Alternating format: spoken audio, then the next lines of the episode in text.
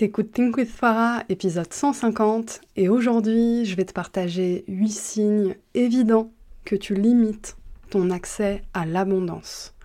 On va parler relation à l'argent, on va parler leadership, on va parler connexion à son soi supérieur. Je te dis bonne écoute. T'es entrepreneur, t'as de l'ambition, mais t'as du mal à dépasser tes peurs et tes croyances limitantes, t'es au bon endroit. T'as envie de vivre une vie d'abondance, te libérer du regard des autres, assumer ta volonté de gagner de l'argent et incarner pleinement ta puissance. Et clairement, t'en peux plus du syndrome de l'imposteur, d'un mauvais rapport à l'argent ou de la peur de l'échec. T'es prête à gérer ton business comme un vrai business et pas comme un side project. T'es prête à ce que l'argent coule à flot dans ta vie. Moi, c'est Farah de Think with Farah, mentor, formatrice business et coach holistique. Chaque lundi, j'anime le podcast Think with Farah, notre rendez-vous pour que je t'aide à révéler ton plein potentiel, pulvériser tes croyances limitantes et bâtir un business vraiment prospère. Ma spécificité, c'est mon approche holistique. Je crois profondément que ton business ne pourra pas se développer sans toi. Ici, je t'accorde l'importance que tu mérites. On parle stratégie business, loi de l'attraction, bien-être, santé mentale, marketing, mindset. Tout ça au même endroit. Ah, et puis si t'es neuroatypique, c'est un espace inclusif pour toi. Je suis diagnostiquée TDAH, HPI et hypersensible. Neuroatypique ou pas, si t'es un être sensible et spirituel, je te comprends et je peux t'aider comme personne. Au moment où l'épisode sort, on est en décembre 2023. Décembre, rien de nouveau, c'est la fin d'année, c'est le moment de faire le bilan, et c'est le moment de faire en sorte qu'à la fin de l'année d'après, tu ne te plaignes pas des mêmes choses et tu expérimentes le succès, l'abondance, la réussite des projets que tu as en tête. Et pour faire ça, ça demande une petite introspection. Et pour t'aider, je vais te partager du coup les huit signes évidents que tu limites ton propre accès à l'abondance et au succès. Parce que oui, il y a de grandes chances que tu sois la raison qui fait que tu stagnes. Je dis pas ça pour adopter un discours culpabilisant, mais plus un discours responsabilisateur. Voilà.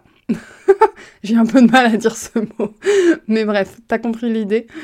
L'idée, c'est vraiment de te rendre ton pouvoir personnel. Et il y a un truc qui vient avec ça. Le pouvoir personnel, c'est pas uniquement te sentir au top quand tout va bien et quand t'es on va dire, à ton seuil maximum de pouvoir, de sexiness, de charisme, etc. Le pouvoir personnel, c'est pas que ça. Le pouvoir personnel, c'est aussi prendre ses responsabilités quand il faut, quand c'est désagréable, quand c'est inconfortable. Et ma mission, c'est te rendre ton pouvoir personnel en entier, de telle sorte à ce que tu puisses incarner le ou la leader qui est en toi, passer à l'action, et atteindre tes objectifs. Et tu peux pas faire ça si tu regardes pas les choses en face. Et regarder les choses en face, c'est te dire ok, il y a des facteurs externes qui m'influencent, qui influencent ma vie, etc. Mais parmi tout ça, j'ai un pouvoir de prise de décision, j'ai un pouvoir d'introspection et j'ai un pouvoir de changement, j'ai un pouvoir de transformation. Ce pouvoir, il me demande à un moment de faire face à mes parts d'ombre, de faire face à certaines choses qui peuvent me faire ressentir de la culpabilité, de la honte, de la déception, etc. Mais j'ai confiance en mon pouvoir personnel pour traverser ces émotions désagréables et changer ce qu'il y a au fond de ça aller derrière cette émotion et transformer complètement ma vie pour ne plus avoir à ressentir ça en fait. Parce que quand tu ne fais pas ce chemin un peu désagréable finalement de faire face à toi-même, à tes parts d'ombre, ce qui se passe c'est que euh, voilà, tu vas mettre un peu la poussière sous le tapis, tu vas te mettre des œillères, etc.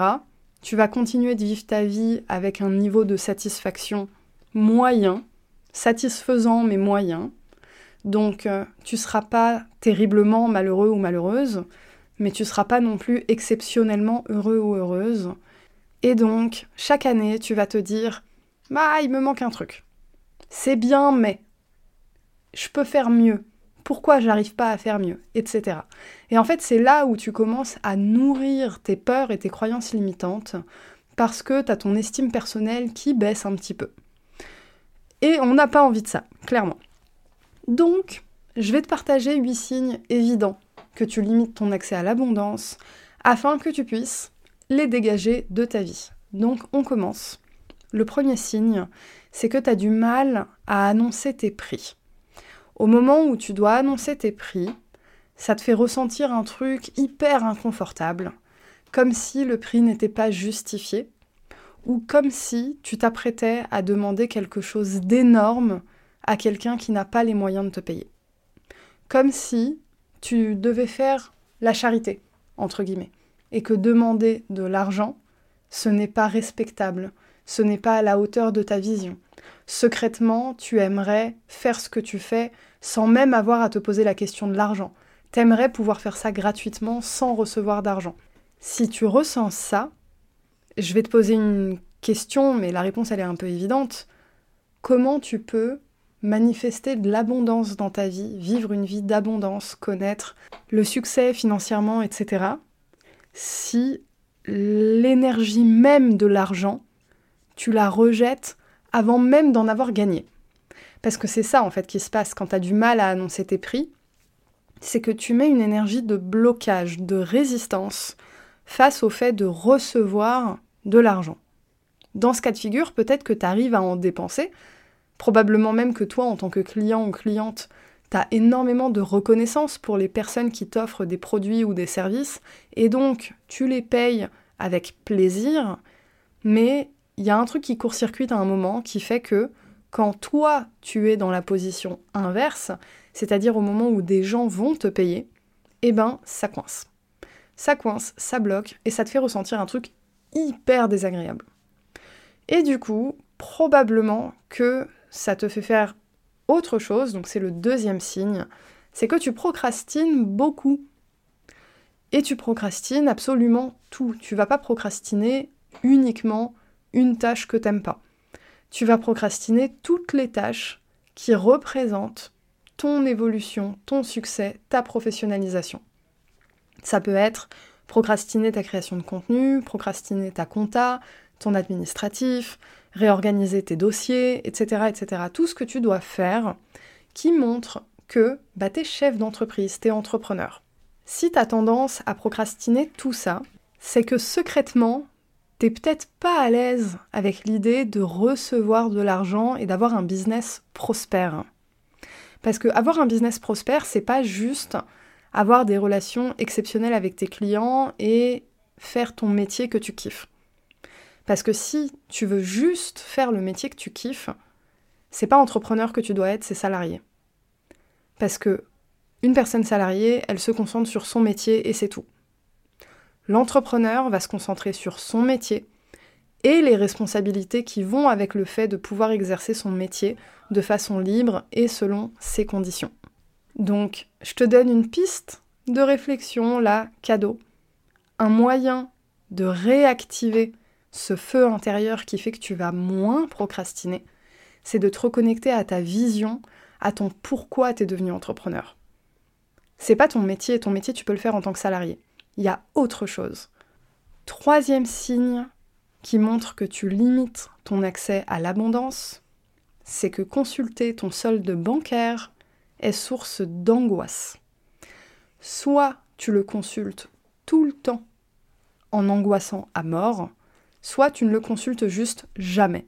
Dans les deux cas, c'est une source de stress parce que tu vois l'argent bouger, tu vois de l'argent sortir, tu vois de l'argent rentrer, t'anticipes toutes les factures que tu vas devoir payer, t'anticipes peut-être le paiement de certaines dettes, etc. etc. Et tu es dans une énergie de manque incroyable.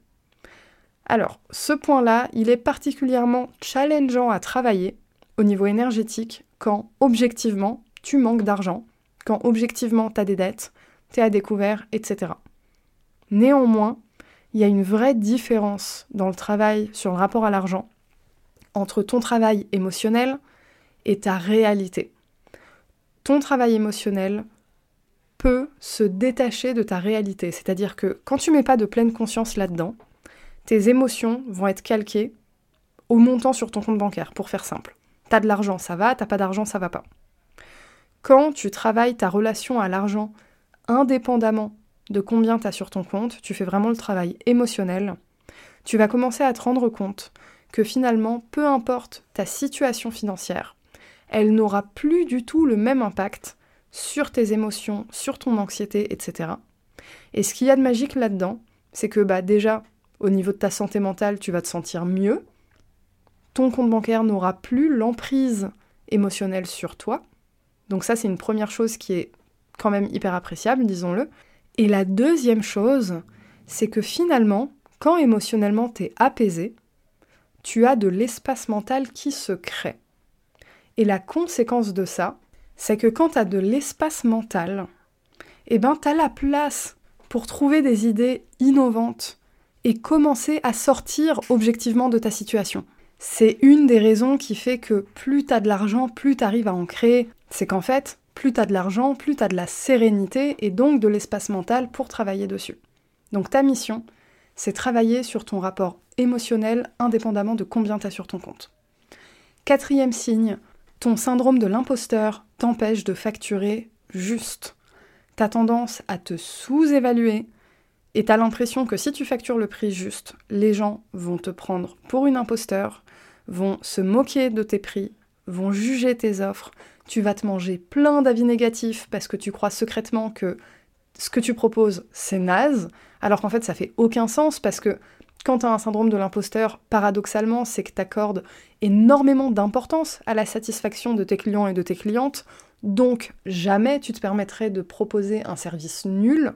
Donc en fait, c'est même pas logique de ne pas facturer le prix juste parce que tu sais dès le départ que tu mets toute l'énergie et tous les efforts nécessaires pour proposer un service de qualité. Et du coup, toujours dans le même état d'esprit, le cinquième signe, c'est que quand on va te dire que t'es trop cher, non seulement ça va activer ton syndrome de l'imposteur, mais en plus, tu vas te sentir personnellement rejeté. On en revient au point 3, qui est consulter ton solde bancaire et source d'angoisse. T'as vraiment cette notion de lien affectif, émotionnel, énergétique à l'argent. Et c'est très dangereux comme lien parce que quand tout va bien, c'est génial. Et quand d'un coup on va te dire quelque chose de négatif ou tu vas voir quelque chose de négatif, et eh bah ton estime personnelle va radicalement chuter et tu vas tout remettre en question alors qu'il n'y a pas de raison. Quand on te dit que c'est trop cher, peut-être que ton marketing n'est pas assez percutant. Auquel cas, tu peux travailler ton marketing, c'est rien de très difficile.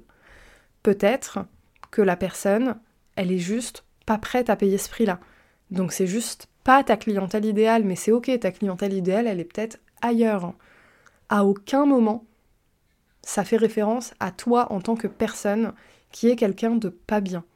Donc quand tu te sens personnellement rejeté, quand on te dit que c'est trop cher, c'est un signe que ton énergie, ton lien émotionnel, ton lien énergétique n'est pas au bon endroit. Sixième point, tu te sens coupable lorsque tu dépenses de l'argent pour te faire plaisir. C'est un peu comme si tu avais tellement peur que l'argent te file entre les doigts que toute dépense qui n'est pas considérée comme vitale, t'associe ça à de la culpabilité. Parce que, à tes yeux, prendre soin de toi, faire quelque chose qui te fait plaisir, eh ben ça n'a pas de valeur. Donc, sous-entendu que, à tes yeux, tu n'as pas tellement de valeur. Et c'est pas quelque chose que tu as envie de nourrir, c'est pas une croyance, une pensée que tu envie d'entretenir quand tu au stade où vraiment bah, tu à ton compte, tu es chef de ta propre vie et tu prêt ou prête à manifester l'abondance. Je te dis pas de prendre ça comme euh, le joker de allez, je vais tout flamber et me faire plaisir et c'est tout. Je te dis ça pour que quand tu te fais plaisir, t'aies confiance en ta capacité à gérer tes comptes, et donc que c'est budgétisé. Même si c'est légèrement en dehors d'un budget, ben on s'en fout en fait. C'est ok de te faire plaisir. Et t'as pas besoin d'être ultra rigide là-dessus. Si tu es ultra rigide là-dessus, et qu'en même temps tu es ultra rigide sur tout le reste, et que gérer ton budget d'une main de maître, ça t'apporte vraiment ce sentiment de pouvoir, de contrôle et d'abondance, c'est ok. Mais si tu es ultra dur sur ton budget pour te faire plaisir, et que sur tout le reste, eh ben tu contrôles rien, tu fais pas gaffe, etc., là, je tire la sonnette d'alarme pour toi. Le septième signe, c'est que tu crois que gagner ta vie, c'est un objectif immense.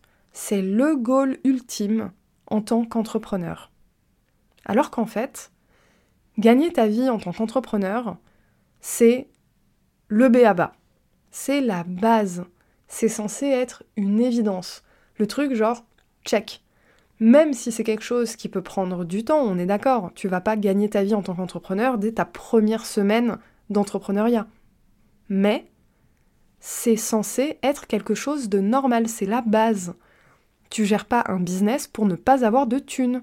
Donc, tu peux et accepter qu'atteindre ce niveau-là est un process qui peut prendre un peu de temps, c'est vrai, et en même temps considérer que c'est la base. C'est-à-dire que, oui, ok, ça peut prendre du temps, mais en fait, ça va prendre du temps naturellement, c'est pas un truc de ouf.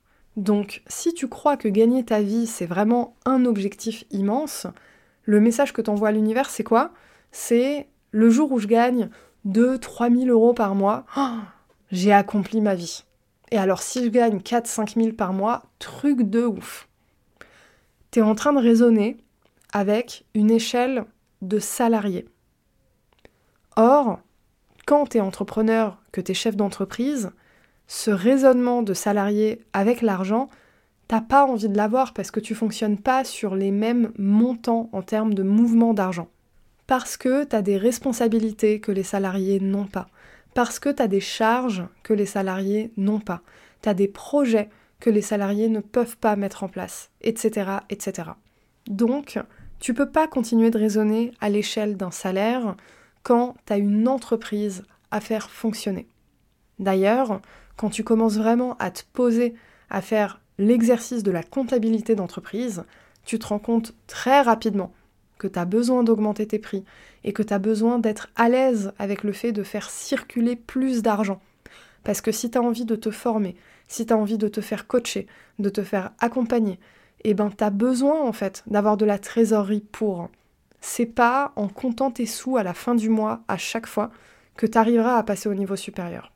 Donc il y a vraiment un truc à débloquer ici sur le fait de devenir à l'aise avec le fait de simplement voir circuler l'argent dans des montants qui te paraissent hyper élevés, parce qu'en tant que salarié, tu les avais pas connus, mais qui en réalité, en tant qu'entrepreneur, ne sont pas des montants de ouf.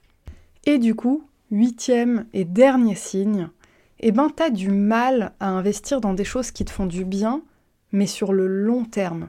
Je parle pas des dépenses pour te faire plaisir dans ton quotidien. Je parle vraiment, cette fois-ci, des investissements. T'as du mal à investir sur toi.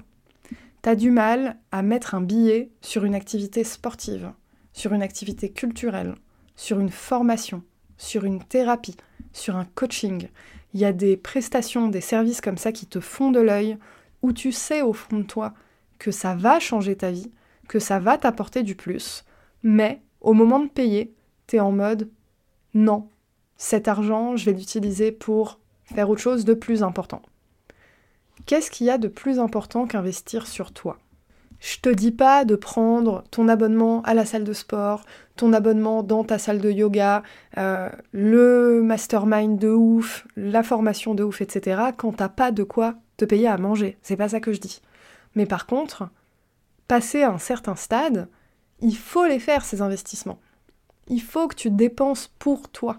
Et sur le long terme, pas juste euh, Ah, j'ai craqué sur cette paire de chaussures, je vais me faire plaisir, ou alors je vais m'offrir un resto. Non, je parle vraiment de cet investissement qui va t'aider à te transformer sur le long terme, qui va faire du bien à ton esprit, qui va faire du bien à ton corps et qui va faire du bien aussi à ta vie et à ton business. Et là, je parle vraiment des investissements professionnels et personnels. Mais si, au moment où tu écoutes ce podcast, il y a un produit, un service, quelque chose qui te fait de l'œil depuis longtemps, tu sais que tu as les moyens de te l'offrir, mais tu te dis c'est pas le moment, etc., etc., et bah c'est ton signe de peut-être revoir ce mindset et te demander si vraiment c'est pas le moment, auquel cas c'est justifié et fair enough, mais du coup, plutôt que juste te dire c'est pas le moment, eh ben tu vas te responsabiliser et tu vas budgétiser cet investissement, c'est-à-dire que tu vas te mettre un objectif dans un mois je l'achète, dans trois mois je l'achète, dans six mois je l'achète, peu importe, et tu vas tous les mois mettre de côté le montant qui va te permettre de t'offrir ça. Parce que si tu dis c'est pas le moment, mais tu ne fais pas tout ce que je viens de te dire, en fait, c'est pas que c'est pas le moment, c'est que tu as peur d'investir sur toi, et finalement, c'est un peu une excuse que tu te donnes pour ne pas dépenser cet argent, entre guillemets. Quand tu as identifié quelque chose, que tu sais que tu en as besoin, que tu en as profondément envie, que tu sais que ça va te faire du bien, eh ben tu le budgétises. Si tu ne le budgétises pas, c'est qu'au fond, c'est pas assez important. Et comme là, on parle de quelque chose pour ton bien-être, pour ton évolution, pour ton business, que ce soit au niveau pro, au niveau perso, quand tu décales ça et que tu ne le budgétises pas, eh ben c'est qu'au fond finalement, tu te mets toi-même cette barrière qui t'empêche d'accéder au niveau supérieur. Le succès, ça se planifie. L'abondance, ça se planifie. Et tout ça, ça part d'une décision.